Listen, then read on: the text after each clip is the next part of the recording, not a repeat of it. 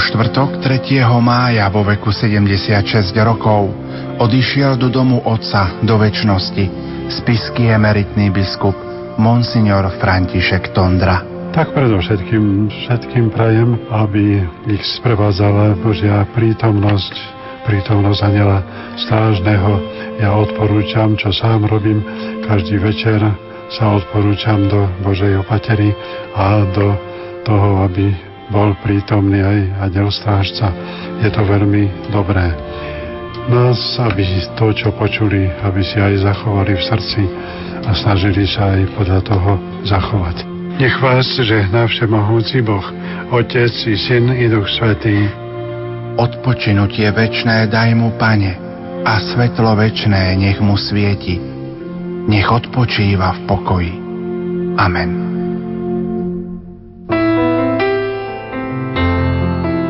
Darom pre nás je vaša priazeň. Venujte nám ju aj dnes.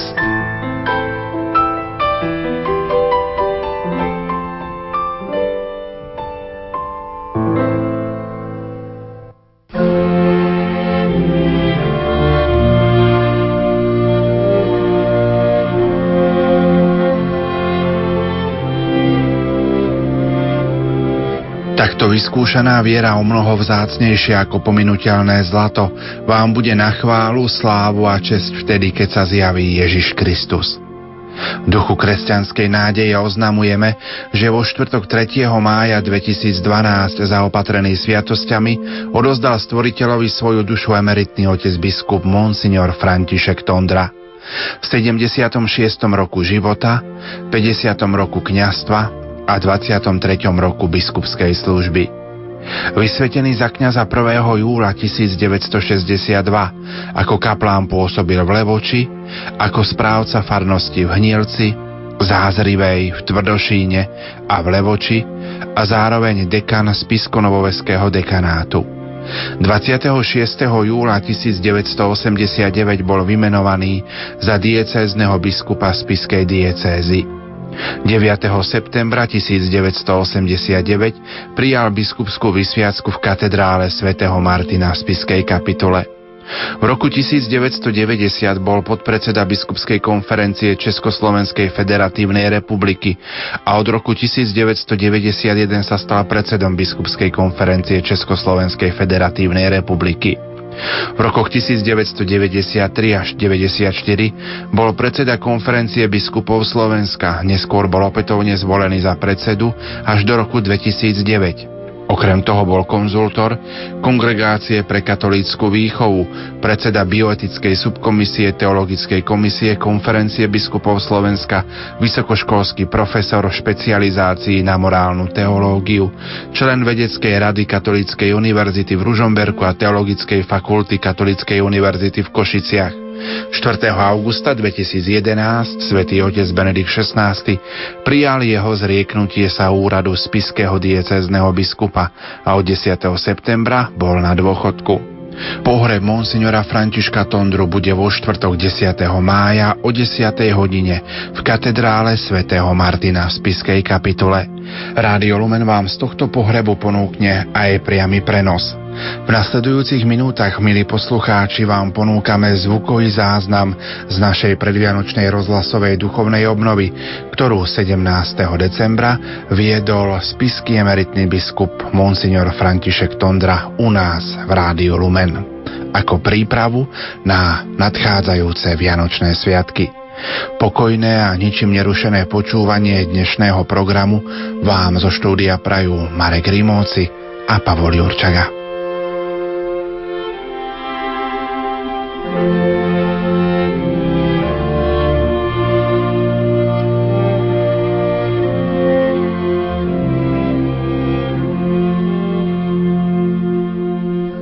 Už tradičným programom duchovnej obnove býva aj eucharistická adorácia v rozhlasovej kaplnke svätého Michala Archaniela. V nasledujúcich minútach vám ponúkame jej skrátený zvukový záznam. Rádio Lumen Milí bratia a sestry, budeme meditovať najprv z dogmatickej konštitúcie Dei Verbum druhého Vatikánskeho koncilu o Božom zjavení. Boh, ktorý všetko stvoril a udržuje skrze slovo, dáva ľuďom už vo stvorených veciach trvalé svedectvo o sebe. Chcel však otvoriť aj cestu nadprirozenej spásy a preto hneď na počiatku zjavil seba samého prarodičom.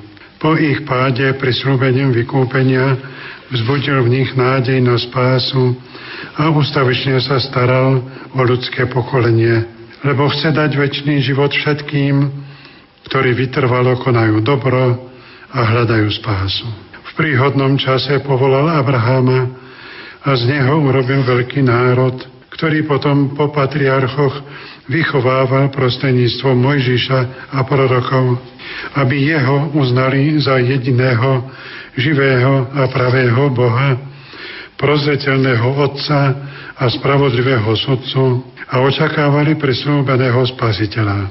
Takto v priebehu vekov pripravoval cestu Evangelium.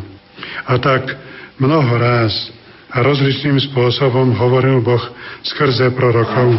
V týchto posledných dňoch prehovoril k nám v synovi. Poslal svojho syna, svoje väčšné slovo, ktoré osvecuje každého človeka, aby prebýval medzi ľuďmi a zvestoval im Božie tajomstvá.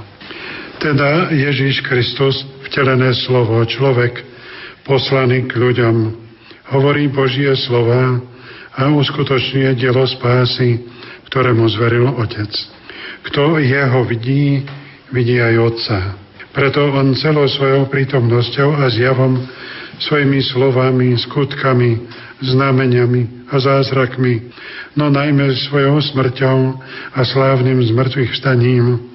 A napokon zoslaním ducha pravdy naplňa a završuje zjavenie a potvrdzuje ho Božím svedectvom, že je totiž s nami Boh, aby nás vyslobodil z tmy hriechu a smrti a vzkriesil k väčšnému životu. Preto kresťanský poriadok spásy ako nová a definitívna zmluva nikdy nepominie a pred slávnym zjavením nášho pána Ježiša Krista už nemožno očakávať nejaké verejné zjavenie.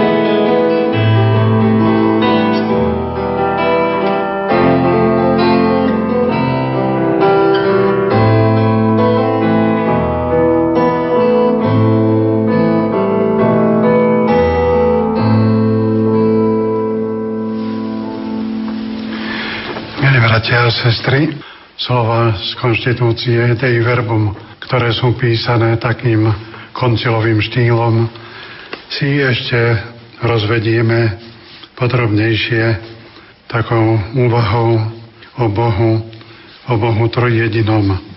Základná otázka každej náboženskosti je, kto je Boh. Slovenské slovo nábožnosť už v sebe obsahuje koreň slova Boh. Náboženstvo alebo náboženskosť sa točí okolo Boha. Sú to otázky. Existuje Boh?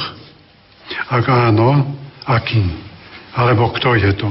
Ďalšie otázky. Dá sa Boh poznať? Aký vzťah má k svetu?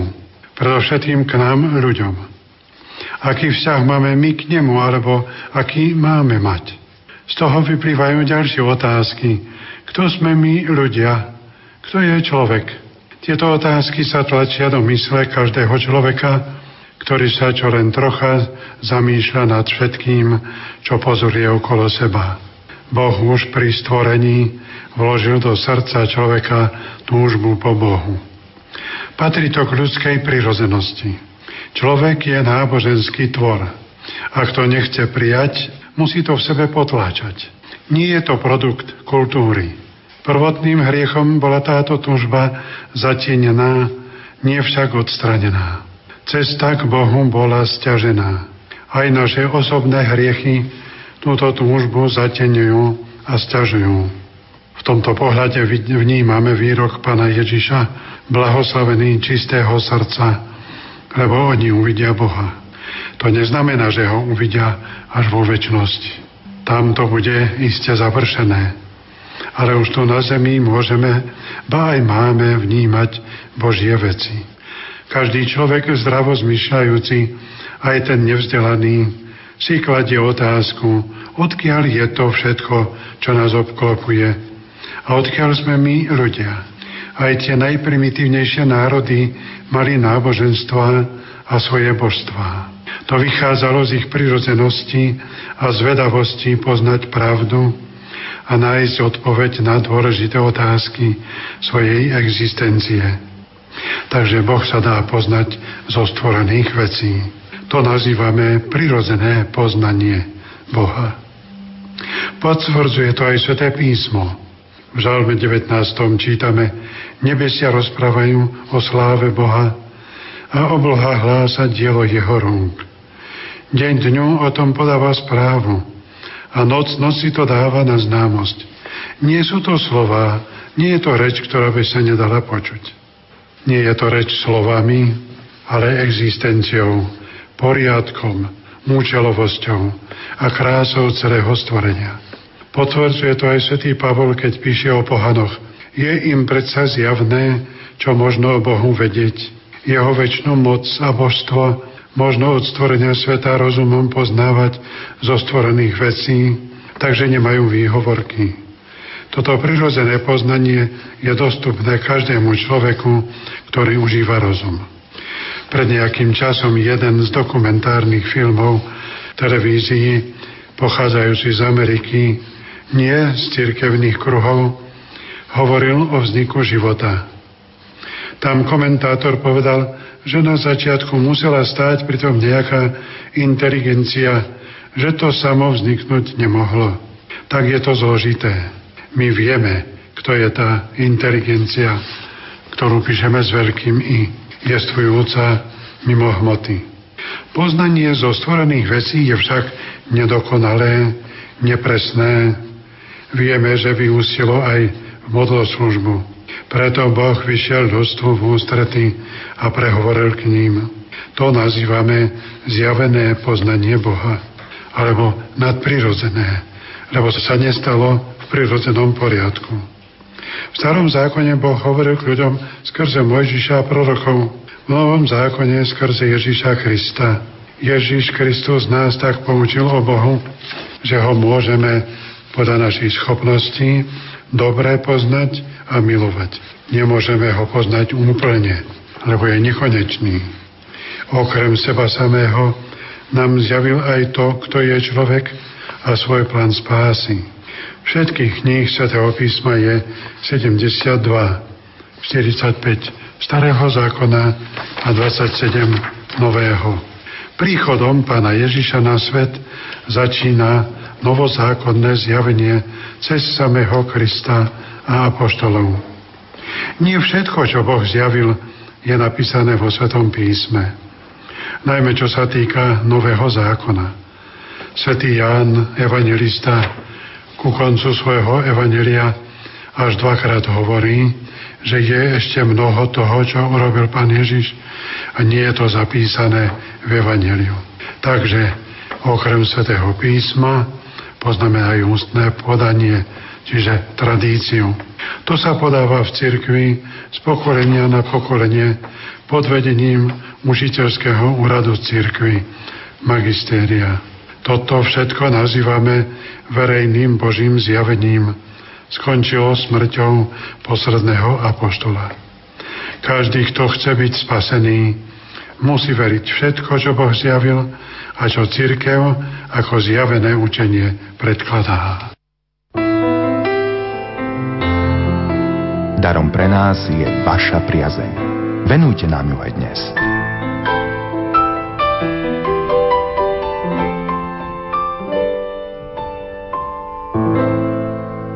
Pokračujeme ďalej v našom rozjímaní o Bohu. Boh nám zjavil nielen svoju vonkajšiu činnosť, stvorenie, podivné riadenie izraelského národa, ale aj svoj vnútorný život. Poslaním na svet svojho syna vlastne musel načrieť aj do svojho vnútorného života a nám ho zjaviť.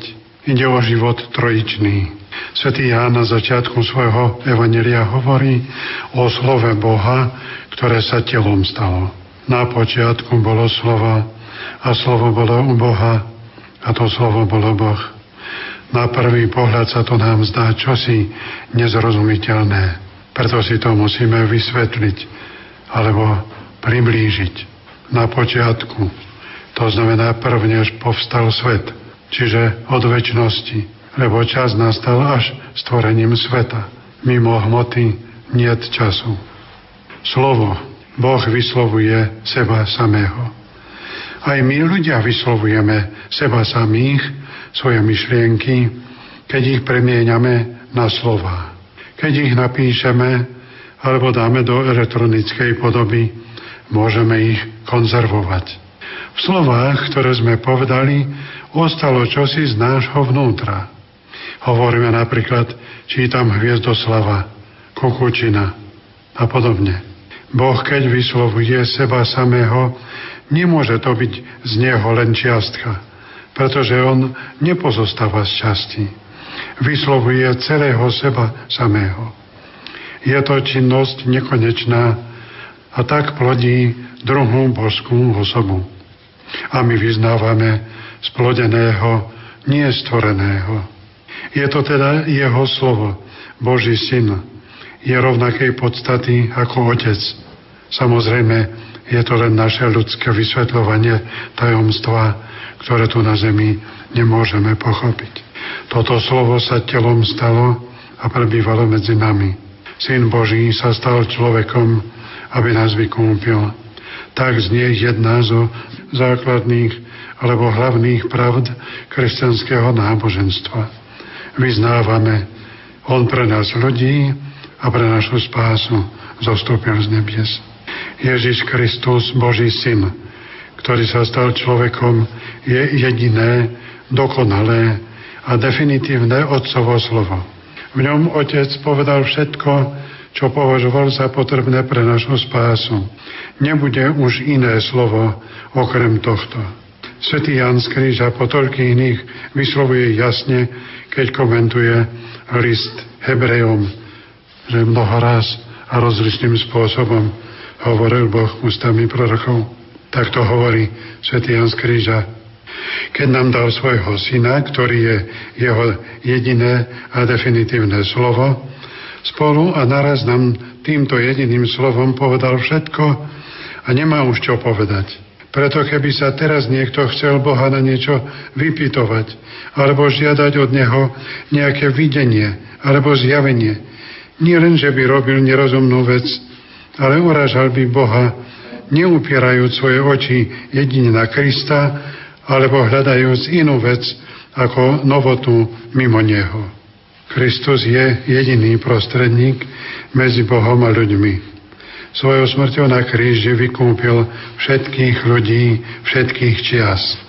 Teda aj pohania, ktorí Krista nepoznali, ale žili podľa svojho svedomia, budú spasení len na základe Kristovej milosti. Preto sa naplňme vďakou za to, že Kristus prišiel na svet, že nás vykúpil, že nás voviedol hĺbšie do poznania Boha, až do jeho vnútorného trojičného života. Že nám dáva odpoveď na základné otázky našej existencie. Že nám dal sviatosti, ako prostriedky milosti a spásy. A prosme ho aj za tých, ktorí ho ešte nepoznajú, alebo ho vedome odmietajú.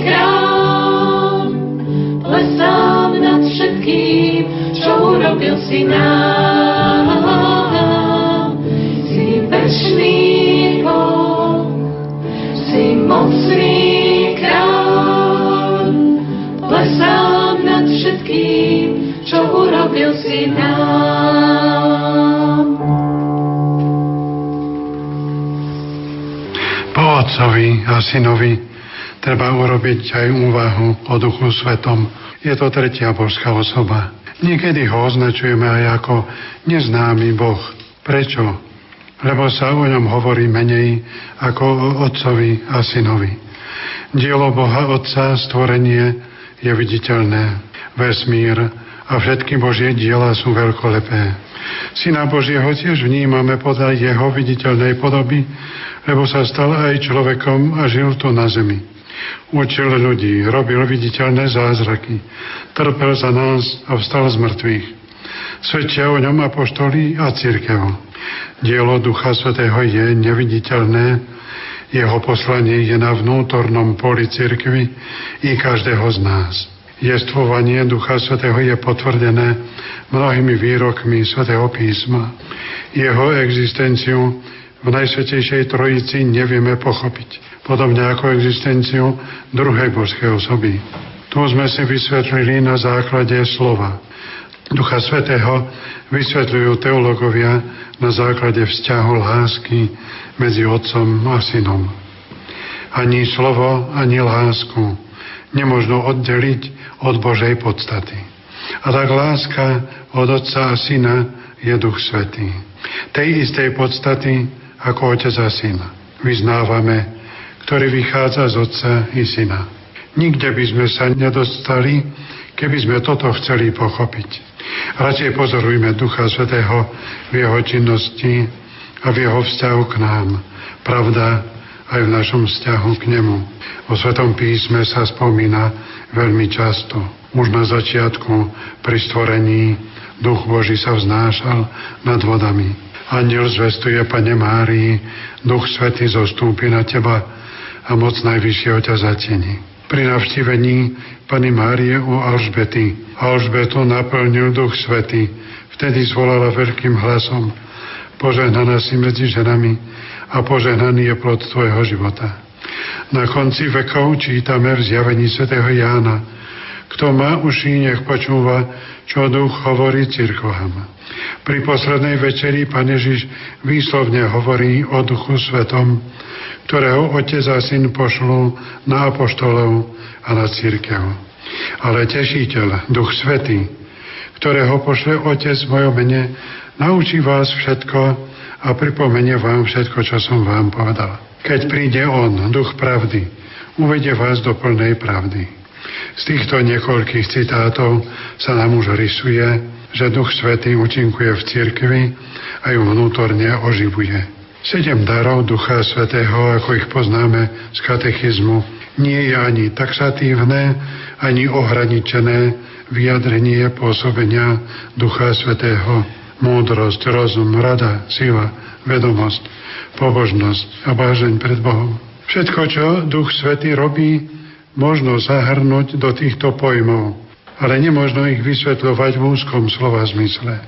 Pri Sv. Omši vyznávame, verím v Pána a oživovateľa. Duch Svetý je dušou církvy. Vedie predstaviteľov církvy, vedie aj každého z nás. Pôsobí v Božom slove, aby sme mu rozumeli a ho prijali. Pôsobí vo sviatostiach a tak je oživovateľom. Osvecuje náš rozum a posilňuje našu vôľu, aby sme vrne zachovávali príkazy Evanelia. Posilňuje nás v ťažkostiach, je našim tešiteľom. Iba jeho pôsobením môžeme prijať vieru. Nikto nemôže povedať, Ježiš je Pán, ak to nepovie pod vplyvom Ducha Svetého. Preto sa treba k nemu modliť, prosiť ho o asistenciu v každom našom dobrom podujati, aby nás prevádzal. K dobrému duchovnému životu patrí aj pestovať vzťah k Duchu Svetému. Chcem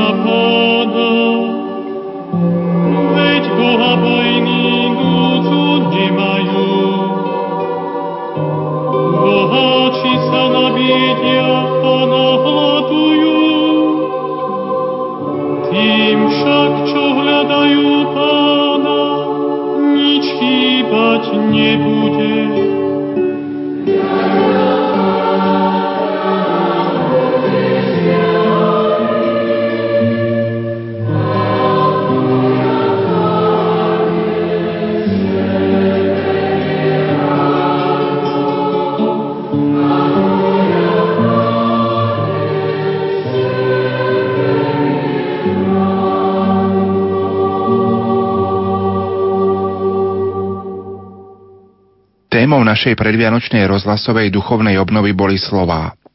Veď Boh tak miloval svet, že poslal svojho jednorodeného syna na svet, aby nezahynul nik, kto v neho verí, ale aby mal väčší život. A tak sa teraz započúvajme do slov spiského emeritného biskupa monsignora Františka Tondru v nasledujúcich prednáškach. No tak budeme pokračovať.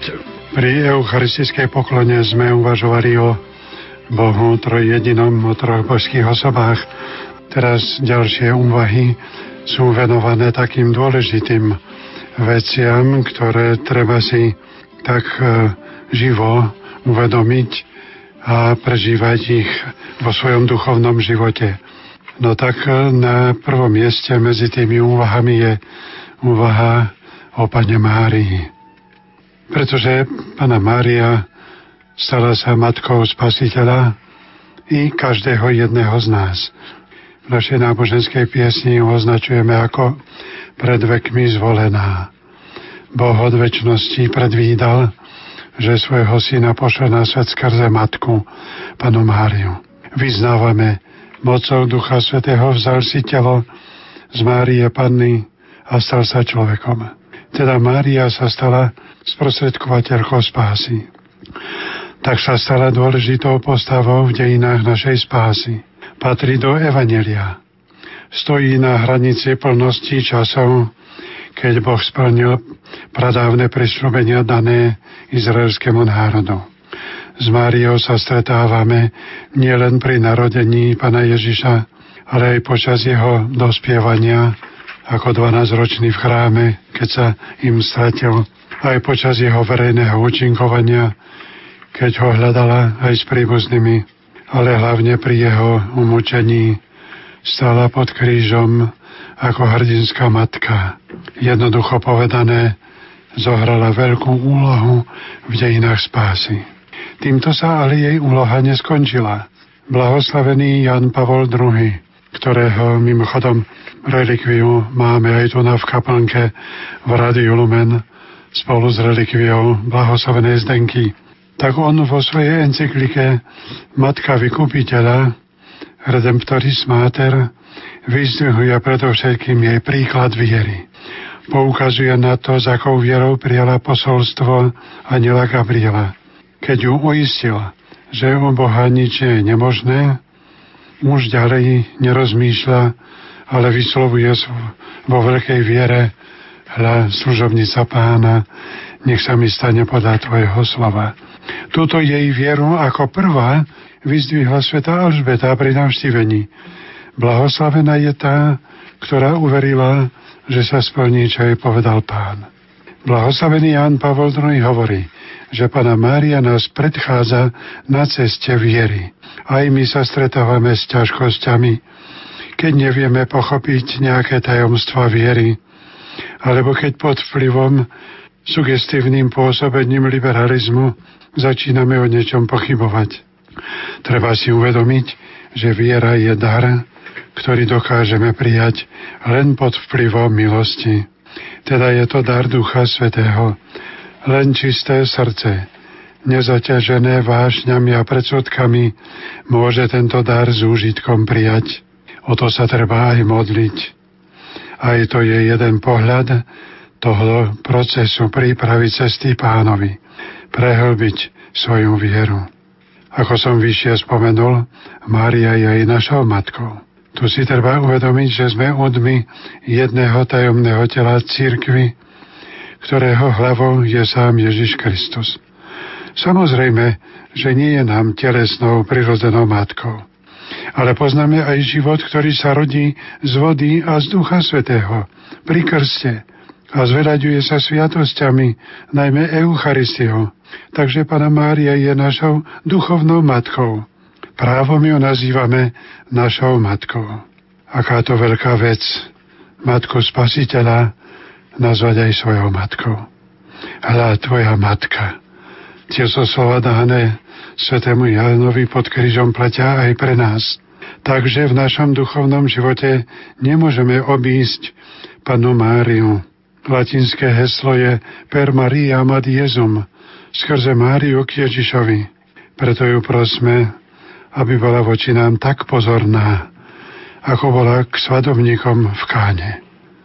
A Ježiš iste splní jej prosbu.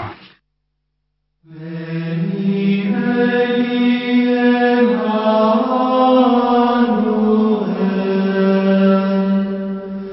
God.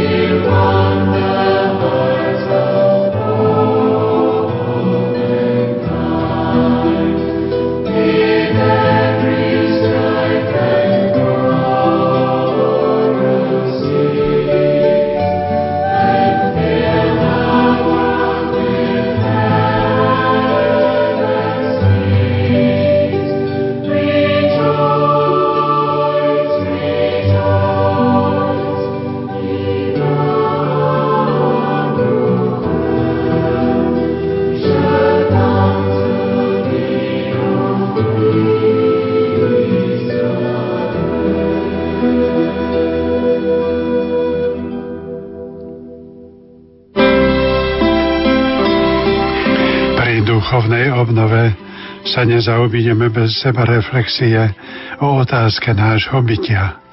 Kto je človek? Kto sme my? A celkom konkrétne, kto som ja? Druhý Vatikánsky koncil konštatuje, veriaci i neveriaci takmer jednomyselne tvrdia, že všetko na zemi sa má usmerniť na človeka ako na svoj stredobod a vrchol. Kto je teda ten človek? Je to jedna zo základných otázok nielen veriacich, ale aj neveriacich. Týka sa každého z nás. Na túto otázku možno dnes dostať mnoho odpovedí, aj protichodných. Človek je však tým, čím je, nezávisle na našej odpovedi. Nie naša odpoveď robí z človeka to, čím je. On existuje nezávisle na tom, čo si o ňom myslíme. A tak vidíme, ako poctivo treba hľadať odpoveď na túto otázku. Nestačia pocity. Treba sa opierať o argumenty. Po telesnej stránke je človek súčasťou prírody, uprostred ktorej žije, je na nej závislý. Telo pozostáva z prvkov zeme. Aj sveté písmo to označuje, keď hovorí, že ho Boh stvoril zo zeme. Bolo by to nie dobré, keby telo človeka nebolo z hmoty zeme. Ako ho Boh stvoril? Na to nevieme dať jednoznačnú odpoveď. Moderná prírodoveda hovorí o postupnom vývoji v prírode, ktorý vývoj vyústil v človekovi. A čo je dôležité, že pri ňom sa ten vývoj zastavil. Tu vidíme účelovosť. Boh viedol tento vývoj tak, aby skončil pri človeku. Vývojová teória sa neprotiví viere. Táto teória však nevysvetlí prechod od živočícha k človeku. Nevysvetlí vznik duševného života, ktorý človek bez pochyby má. Veda sa shoduje v tom, že človek vzýšiel z jedného bodu. Biologicky sme všetci identickí. To sa nemohlo stať na viacerých miestach Zemegule. Stvoriteľský zásah Boží bol v darovaní nesmrteľnej duše, ktorá je princípom duševného života človeka. Dal mu rozum a slobodnú vôľu. Človek sa stal obrazom Boha. Človek je však povolaný k väčšnému životu. Náuka o prvotnej blaženosti v raji, o hriechu prvých rodičov, o potrebe vykúpenia. Sú už čisto náboženské otázky, nemôžu byť predmetom diskuzie s prírodovedou. V duchovnom živote treba vychádzať z toho, že človek je Bohom stvorený a teda existuje vzťah medzi stvoriteľom a stvorením. Nemožno ho vymazať. Možno ho popierať, ale je to veľmi násilné. Nedá sa to vyargumentovať. Sme teda Božie stvorenia, Božie deti. Napriek prvotnému hriechu Napriek našim nespočetným hriechom Boh nás neprestal milovať. Už z jeho lásky k nám, z jeho nesmiernej dobroty, vidíme, akú máme u neho cenu. Je to pre nás výzva. Človek je len vtedy v plnej miere svojho človečenstva, keď žije v spoločenstve s Bohom. Jednoduchšie to vyjadrujeme, keď žijeme v posvedzujúcej milosti. Preto ju voláme posvedzujúca, lebo nás robí svetými, nás posvecuje. Túto veľkú, ale nadprirodzenú skutočnosť pán Ježiš veľmi výstižne naznačil v podobenstve o viniči. Ja som vinič, vy ste ratolesť. V našich zemiach by povedal, ja som kmeň a vy ste konáre. Konár žije len v spojení s kmeňom. A ten konár musí rásť, zakvítať a prinášať ovocie dobrých skutkov kresťanského života.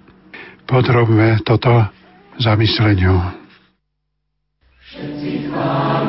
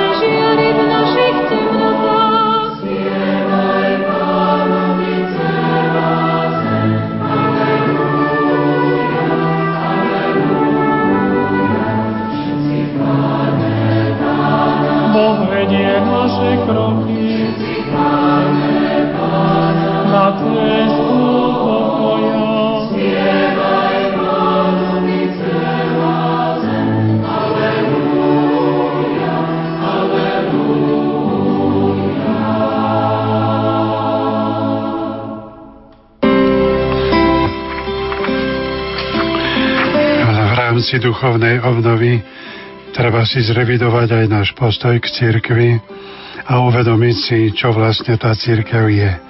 Vyznávame, verím v jednu svetú katolícku a apoštolskú církev.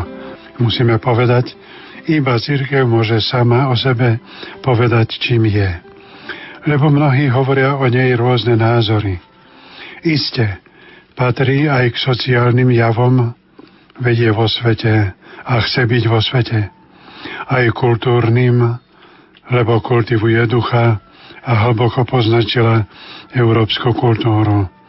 Je aj javom historickým, lebo ovplyvnila dejiny sveta od svojho začiatku.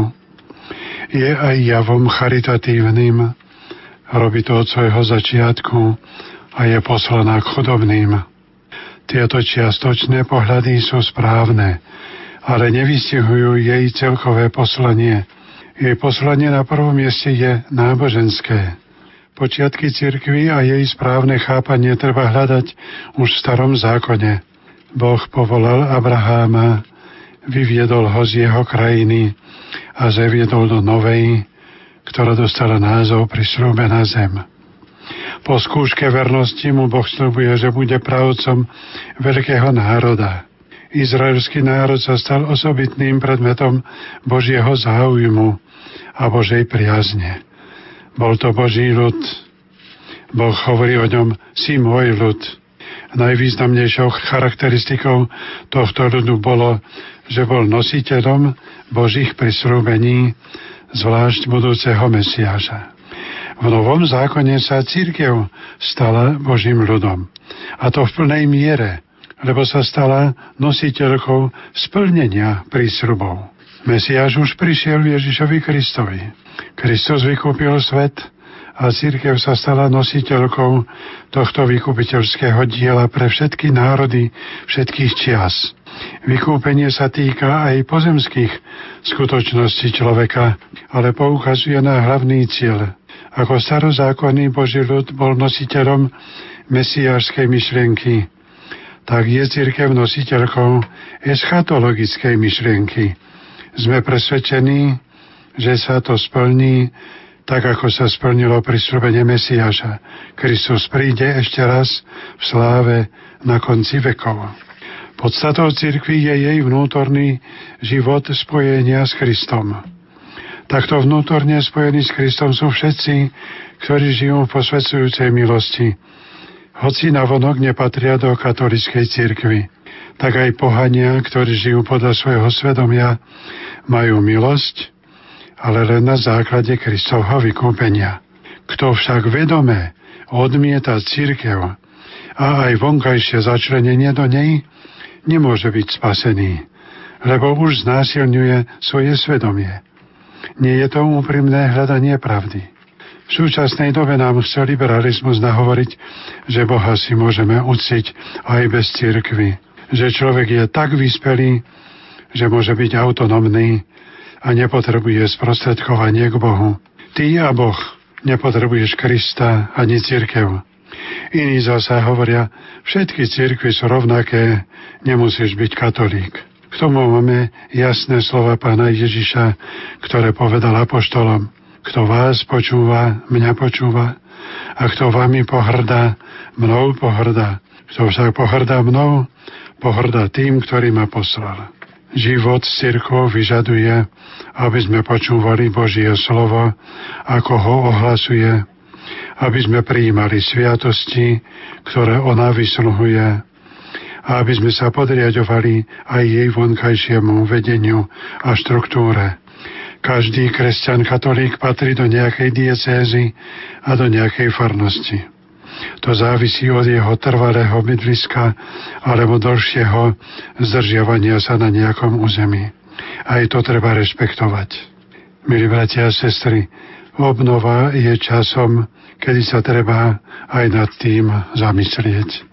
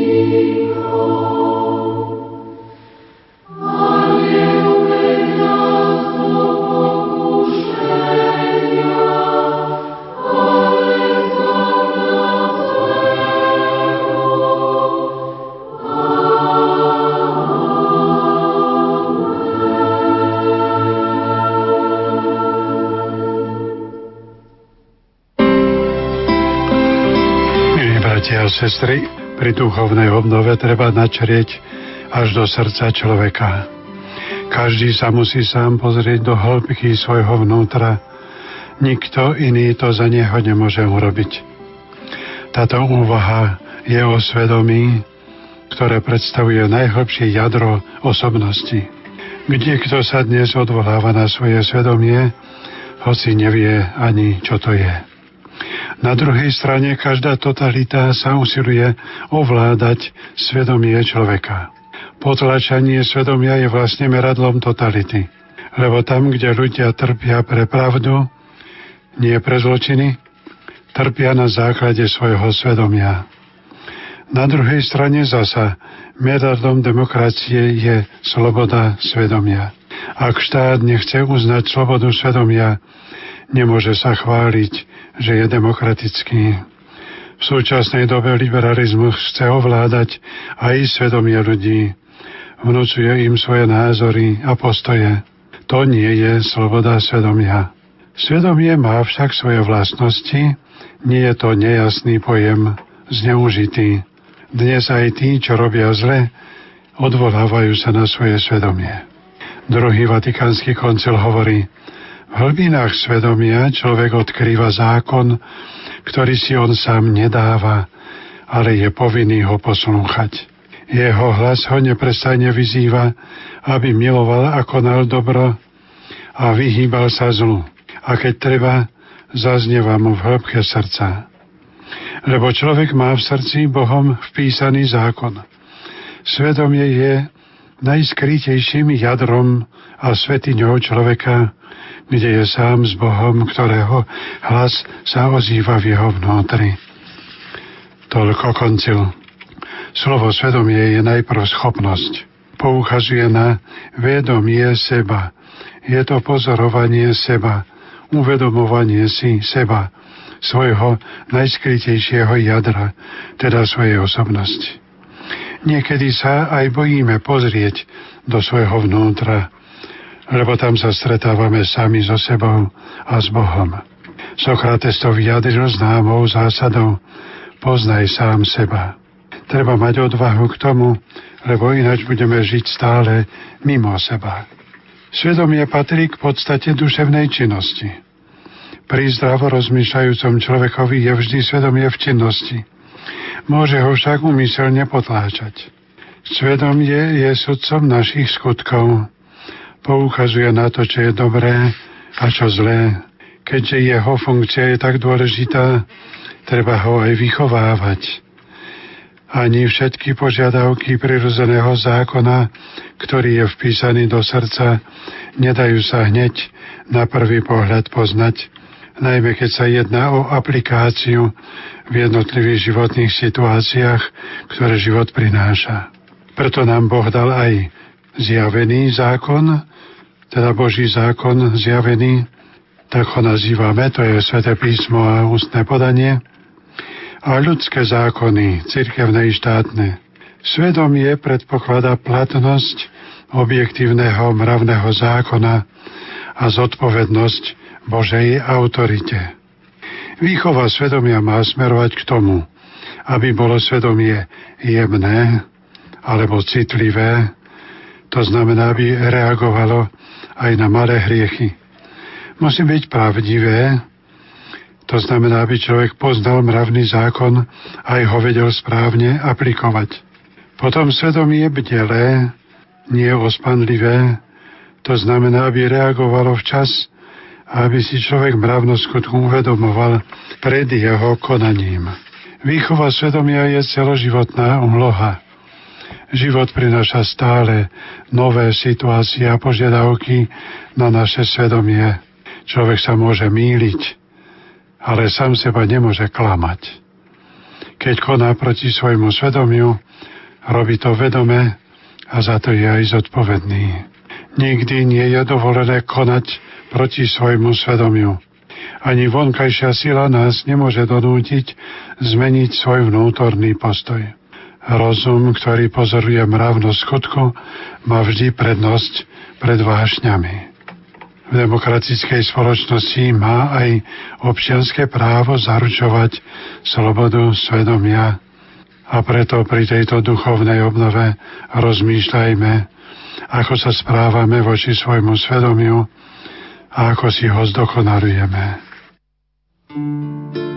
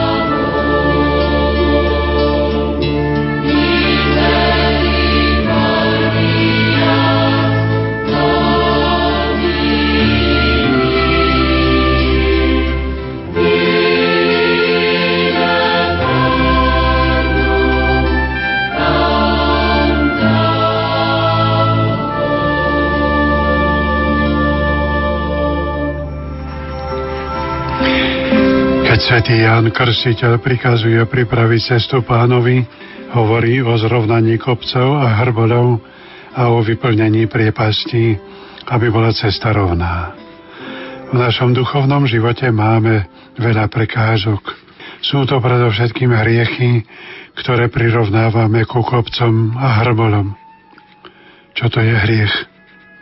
Boh dal celému stvoreniu presný poriadok bytia a činnosti.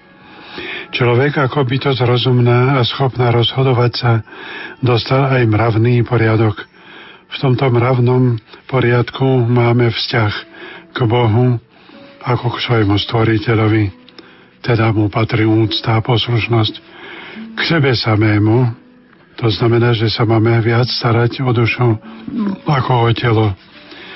A k blížným, teda k ostatným ľuďom. Hriech je v prvom rade narušením tohto poriadku. Keďže poriadok stanovil Boh, je hriech aj neposlušnosťou a urážkou Boha.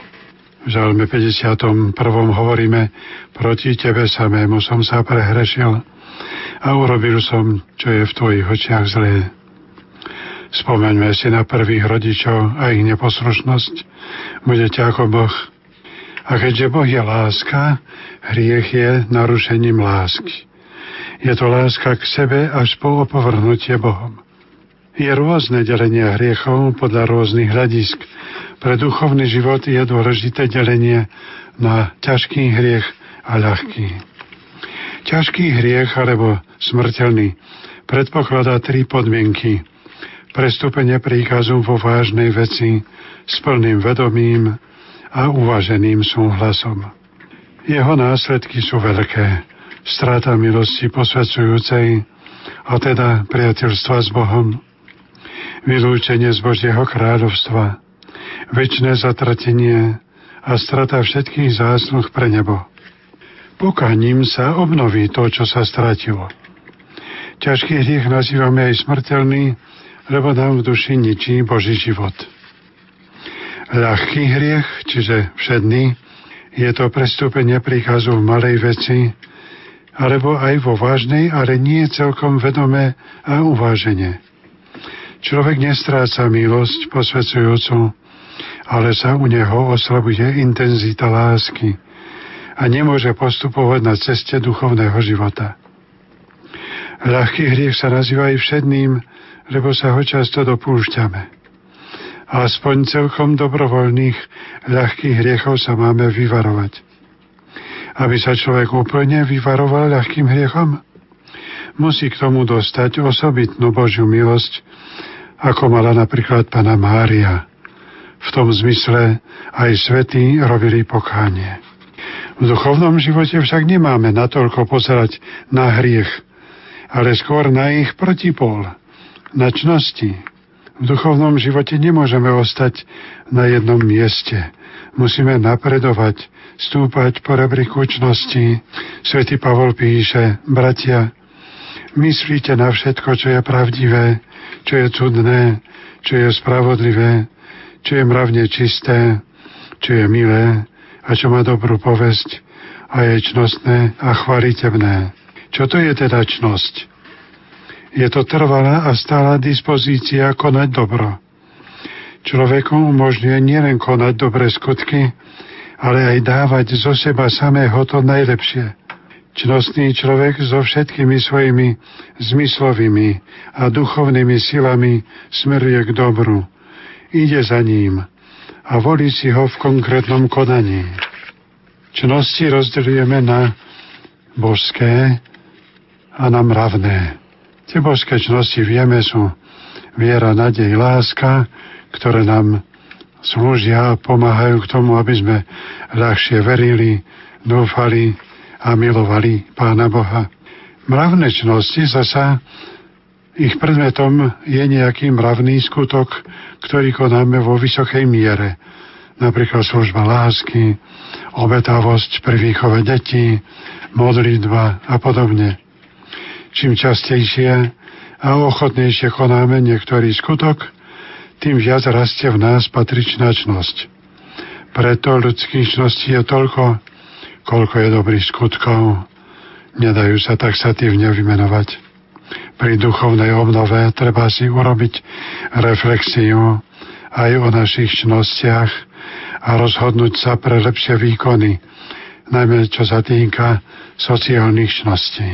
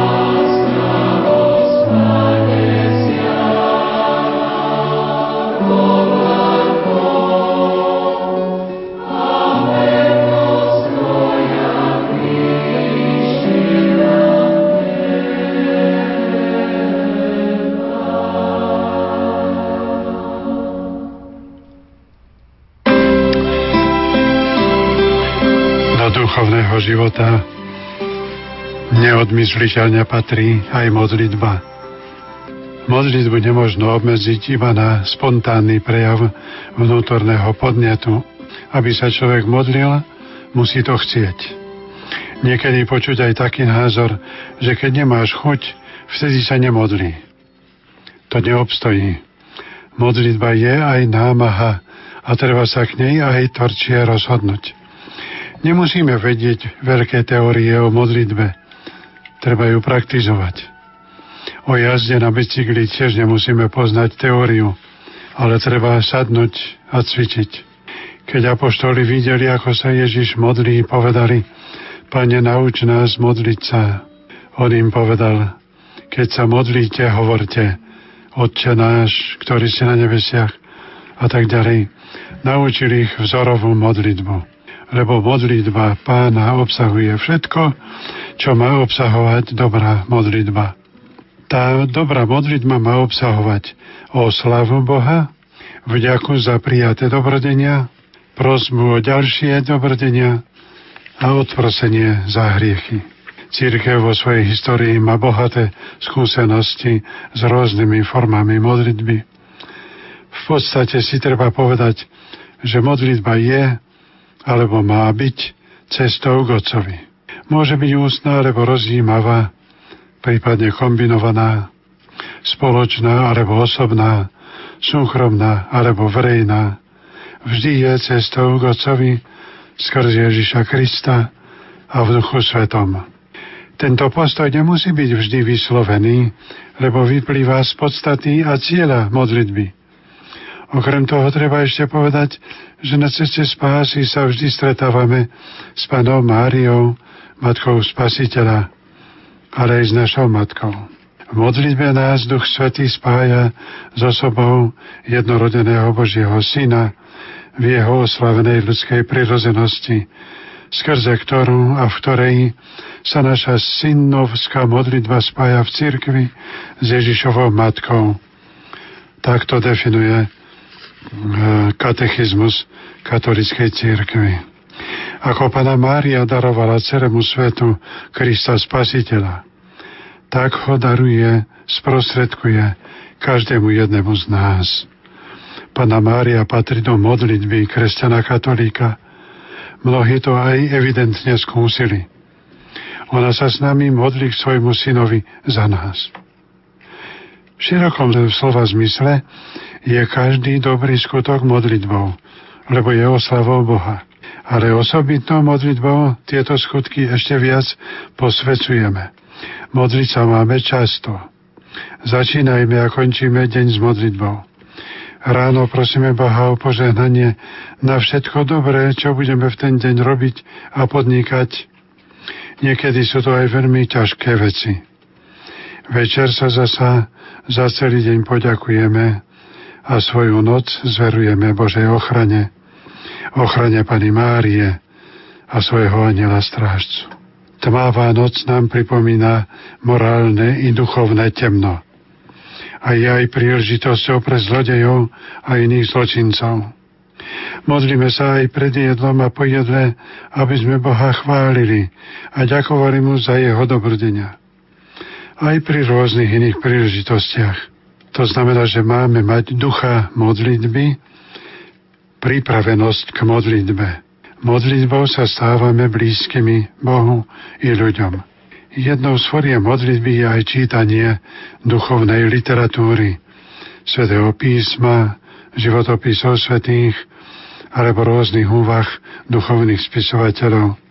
A tak aj pri tejto duchovnej obnove sa vážne zamyslíme nad našou praxou modlitby.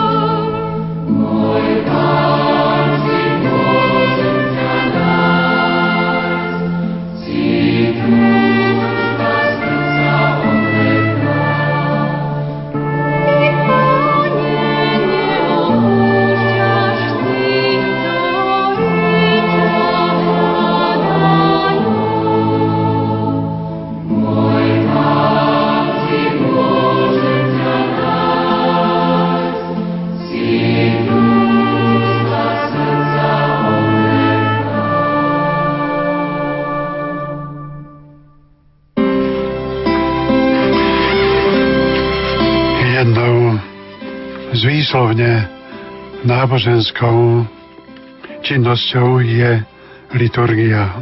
Slovo liturgia v pôvodnom význame znamená verejné dielo, služba v mene ľudu alebo v prospech ľudu. V kresťanskej tradícii znamená, že Boží ľud sa zúčastňuje na Božom diele.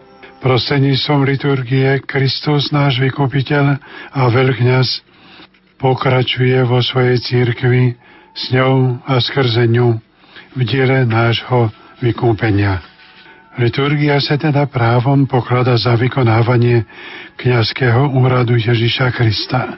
V nej sa vnímateľnými znakmi naznačuje a spôsobom vlastným každému z nich uskutočňuje posvedcovanie človeka a tajomné telo Ježiša Krista, čiže hlava a jej údy, vykonáva dokonalý kult.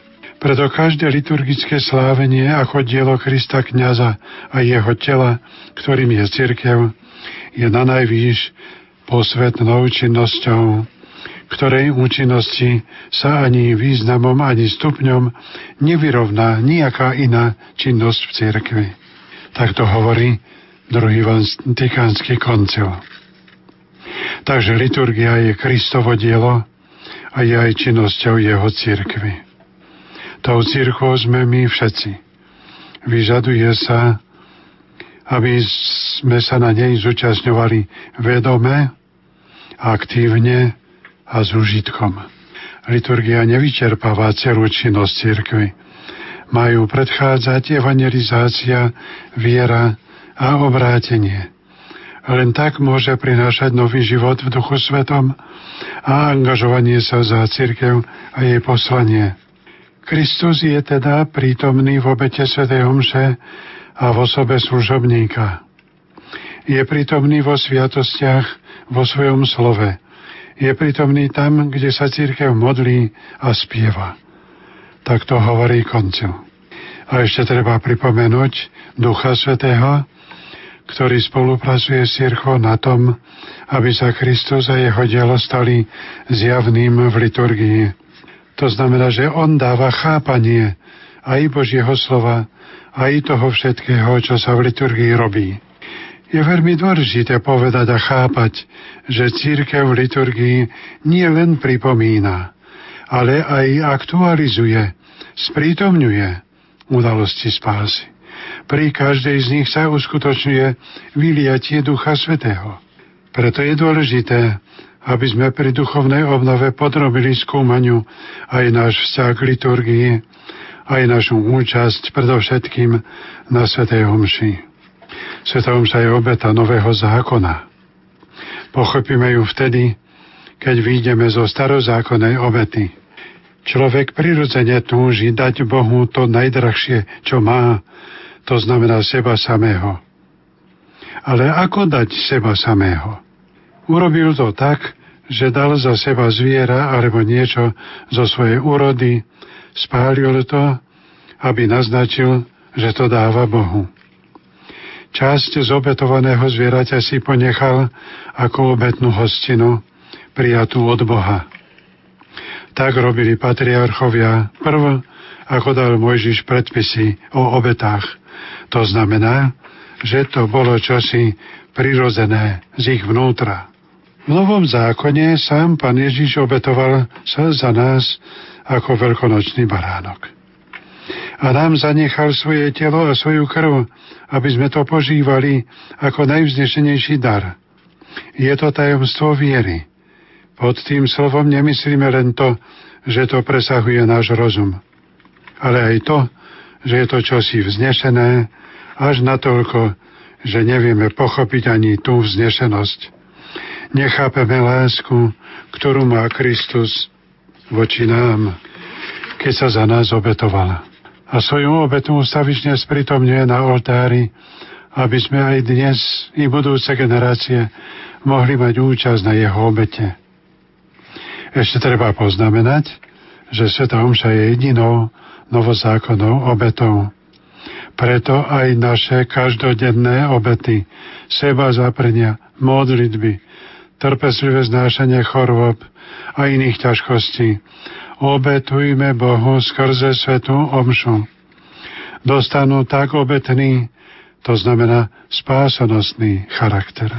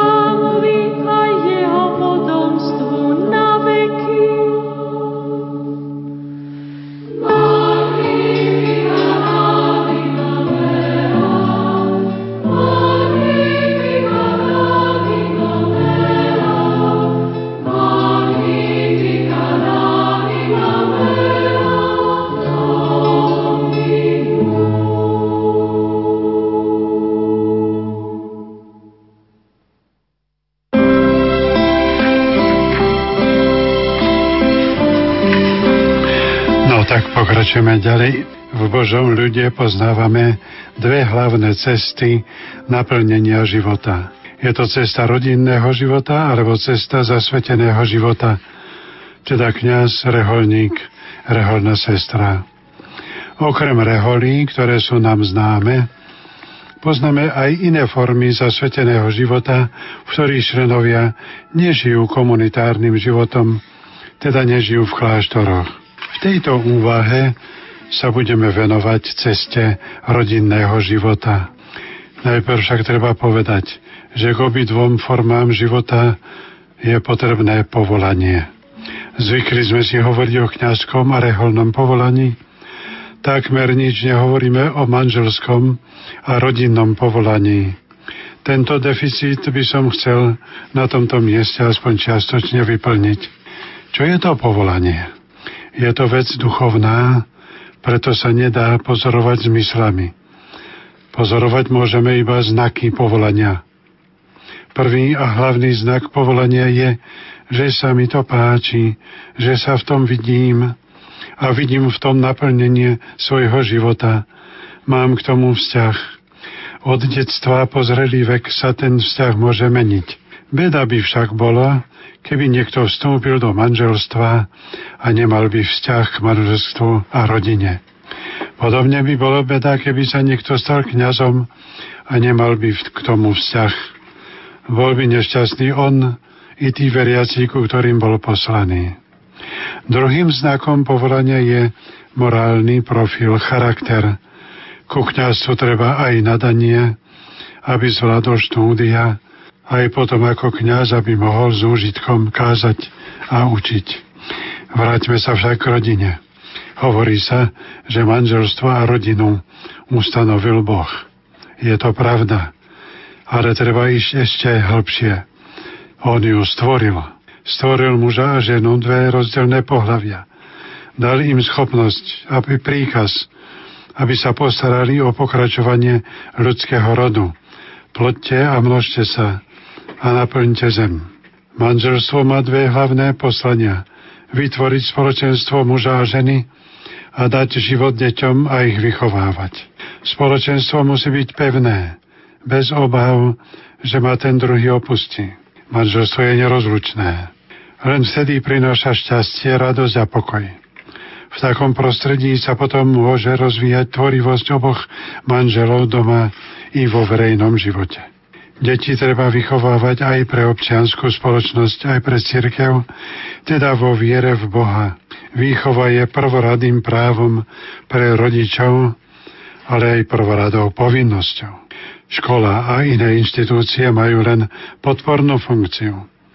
Pri dnešných vedomostiach ľudstva už nemôžu rodičia sami dať deťom toľko vedomostí, koľko potrebujú pre svoj budúci život – preto vznikla škola. Aj škola má vychovávať. Nie však proti presvedčeniu rodičov. Rodičia zase musia so školou spolupracovať a ovplyvňovať školu podľa svojho presvedčenia. Nie je pravda, že by škola len učila a rodičia vychovávali. Platí zásada, že každá informácia je aj formáciou. Preto rodičia majú pracovať v rodičovských združeniach školy. Pri tejto duchovnej obnove sa zamyslíme, aký je náš rodinný život, ako vychovávame svoje deti, či im vštepujeme do ich duše vieru a zásady kresťanského života, či sa s nimi modlíme, prihlasujeme ich na náboženstvo v škole, či máme pre nich čas, aby s nami vnútorne zrástli. Prosme Panu Máriu, Matko Pana Ježiša, aby nám pomáhala vychovávať naše deti. žijeme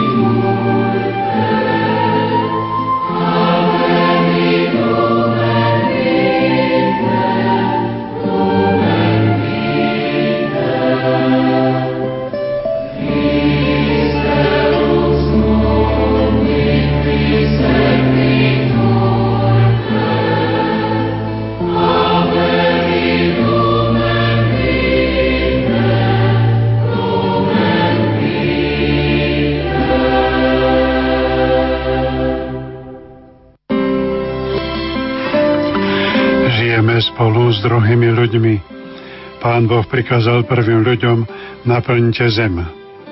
Dnes nás už žije na zemi 7 miliárd. Nikdy nemožno povedať, že už je nás dosť alebo veľa. Zem má ešte veľa rezerv. Len ich treba rozumne využívať. Konzumný spôsob života ide často nad rámec prirodzeného spôsobu života a je v príkrom kontraste s ľuďmi, ktorí žijú na pokraji hladomoru. Sociálne vzťahy v spoločnosti sú veľmi dôležité. Človek je tvor sociálny. To, čo Boh povedal na začiatku o Adamovi, že nie je dobre pre človeka byť samotný, to platí o všetkých ľuďoch. Človek potrebuje človeka na prvom mieste po stránke psychickej, aby mal s kým komunikovať. K tomu dostal človek od stvoriteľa dar reči. Pre seba reč nepotrebujeme. To najkrajšie na tom je, že si môžeme navzájom vymieňať myšlienky, teda svoje vnútro. Môžeme sa s druhým podeliť so svojimi radosťami i starosťami. Môžeme sa navzájom pomúčať. Bez reči by nemohla existovať ani škola, ani písané slovo. Je to veľký dar ale ho treba zodpovedne užívať. Nikdy neslobodno hovoriť nepravdu, ohovárať a osočovať, ani nejako utrhať na cti druhému. Ďalší dôvod pre sociálne vzťahy je ekonomika. Človek si nemôže sám urobiť všetko, čo potrebuje k životu. Musí byť výmena tovaru. A dnes už na jednom výrobku majú účasť veľmi mnohí ľudia kultúra, umenie, ochrana a mnohé iné veci v spoločnosti si vyžadujú, aby sme medzi ľuďmi vytvárali dobré vzťahy. Na prvom mieste je tu spravodlivosť. Jej platnosť v spoločnosti má veľmi široké spektrum. Niekedy jej naliehavosť je veľmi viditeľná, niekedy ju treba vnímať s citlivým svedomím. Keď som niečo ukradol, viem, že to mám vrátiť. Podobne, keď som si niečo požičal. Ale sú mnohé iné povinnosti, ktoré sa žiadajú na základe spravodlivosti. Niektoré vymenujem. Vyplácať spravodlivú mzdu, čiže nevykorisťovať. Konať poctivo svoju prácu, aj čo sa týka usilovnosti, aj dokonalosti výrobku.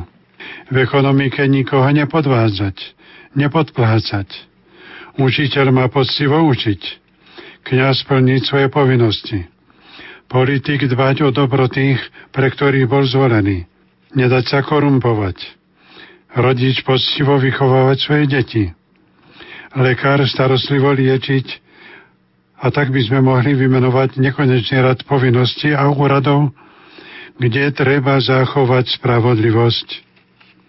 Aj voliť, či do miestných zastupiteľstiev alebo do parlamentu, treba podľa svedomia, nie podľa emócií. Treba tu pozerať aj na postoj politikov k cirkvi, k náboženstvu a k slobode svedomia. Pre duchovný život treba povedať, že všade, kde bola porušená spravodlivosť, vyžaduje sa aj náprava. Bez nej nie je odpustenia ani spásy. To je veľmi dôležité.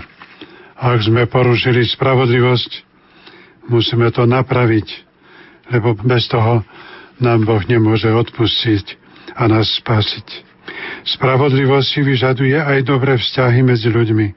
Ak niekoho ohováram, osočujem, odčierňujem, podkopávam mu nohy a podobne, tiež porušujem spravodlivosť, lebo každý človek má právo na česť a na dobrú povesť medzi ľuďmi. Aj tu sa vyžaduje náprava, keď došlo k porušeniu. Zlamyslíme sa aj nad tým pri našej duchovnej obnove.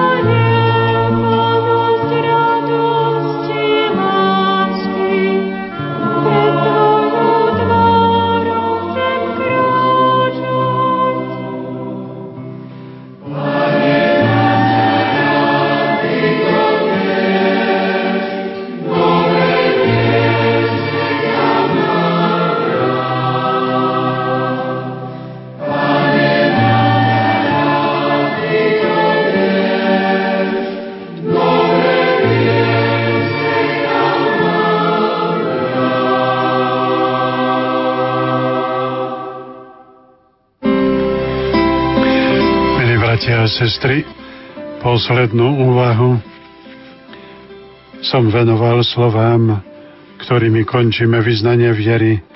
Verím v život večný. Svetý Augustín, ktorého obratenie vymodlila a vyplakala jeho matka Sveta Monika, píše vo svojej knihe vyznania. Keď sa blížil deň jej odchodu z tohto života, ty si vedel o tom dni minie, Stalo sa, verím, tvojim tajomným riadením, že sme sami, ja a ona, stáli opretí o okno, odkiaľ bolo vidieť do záhrady nášho domu, tam v Ostii nad Tiberom, kde sme sa ďaleko od ľudí zotavovali po dlhej, namáhavej ceste pred plavbou. Rozprávali sme sa teda sami veľmi milo, pričom sme zabúdali na to, čo je na zemi a uhaňali za tým, čo je pred nami. V prítomnosti pravdy, ktorou si ty, sme sa pýtali, aký bude väčší život svetých, ktorý ani oko nevidelo, ani ucho nepočulo, ktorý ani do ľudského srdca nevstúpil. A žíznivo sme otvárali ústa srdca nad prirodzeným prúdom z tvojho zdroja, zo zdroja života, ktorý je u teba. V tomto rozhovore ona povedala, Syn môj, iba pri jedno som túžila zostať ešte nejaký čas v tomto živote, aby som ťa mohla vidieť ako kresťana katolíka skôr, ako zomriem. A Boh mi dal vrchovato, lebo môžem vidieť, že si celkom pohrdol pozemskou blaženosťou a stal si sa jeho služobníkom. Bratia a sestry, všetci raz budeme stáť z očí v oči väčšnosti. Kiež by sa tak stalo, lebo smrť veľmi často prichádza náhle a neohlásená. Preto na väčšnosť sa máme pripraviť. Máme tak žiť, ako keby sme mali hneď zomrieť. Pán Ježiš povedal viacej podobenstiev o pripravenosti na väčnosť, o desiatich pannách, o bohačovi, ktorému pole prinieslo veľkú úrodu, o bohačovi a Lazárovi, o kráľovskej svadbe, o talentoch a ďalšie. Večný život spočíva v spoločenstve s Bohom, ktorý je najvyššie dobro. Naša túžba po šťastie bude úplne naplnená. Po inom už túžiť nebudeme. A budeme si istí, že už to stratiť nemôžeme. Nebo si nemôžeme opisovať ľudskými slovami. Ale nemôžeme si ho predstavovať ľudskými alebo pozemskými obrazmi. Naozaj, oko nevidelo, ucho nepočulo, do ľudskej mysle nevstúpilo. Nebo však existuje. Naše vyznanie viery končíme, verím v život večný, alebo verím v život budúceho veku. Nie sú to prázdne slova, ale výzva pre náš každodenný život. Žiť pre väčší život neznamená úplne pohrdať pozemskými vecami. Veď ich potrebujeme k životu a sme aj povinní starať sa o ne. ale nesmú byť na prvom mieste na úkor väčšného života. Práve, že tak ich máme užívať, aby nám slúžili ako schody do väčšného života. Lebo existuje aj opak väčšného života, väčšiná smrť, väčšné zatratenie. Pod väčšnou smrťou nerozumieme zánik človeka, ale jeho vyradenie z Božieho kráľovstva. Vzdialte sa odo mňa zlorečený. V čom bude spočívať väčšie trápenie zatratených? Predovšetkým v tom, že budú poznať šťastie blažených a budú vedieť, že sú z neho navždy vylúčení. Opak úplného šťastia je úplné nešťastie. Pozrime sa na seba pri tejto duchovnej obdove aj vo svetle väčšnosti.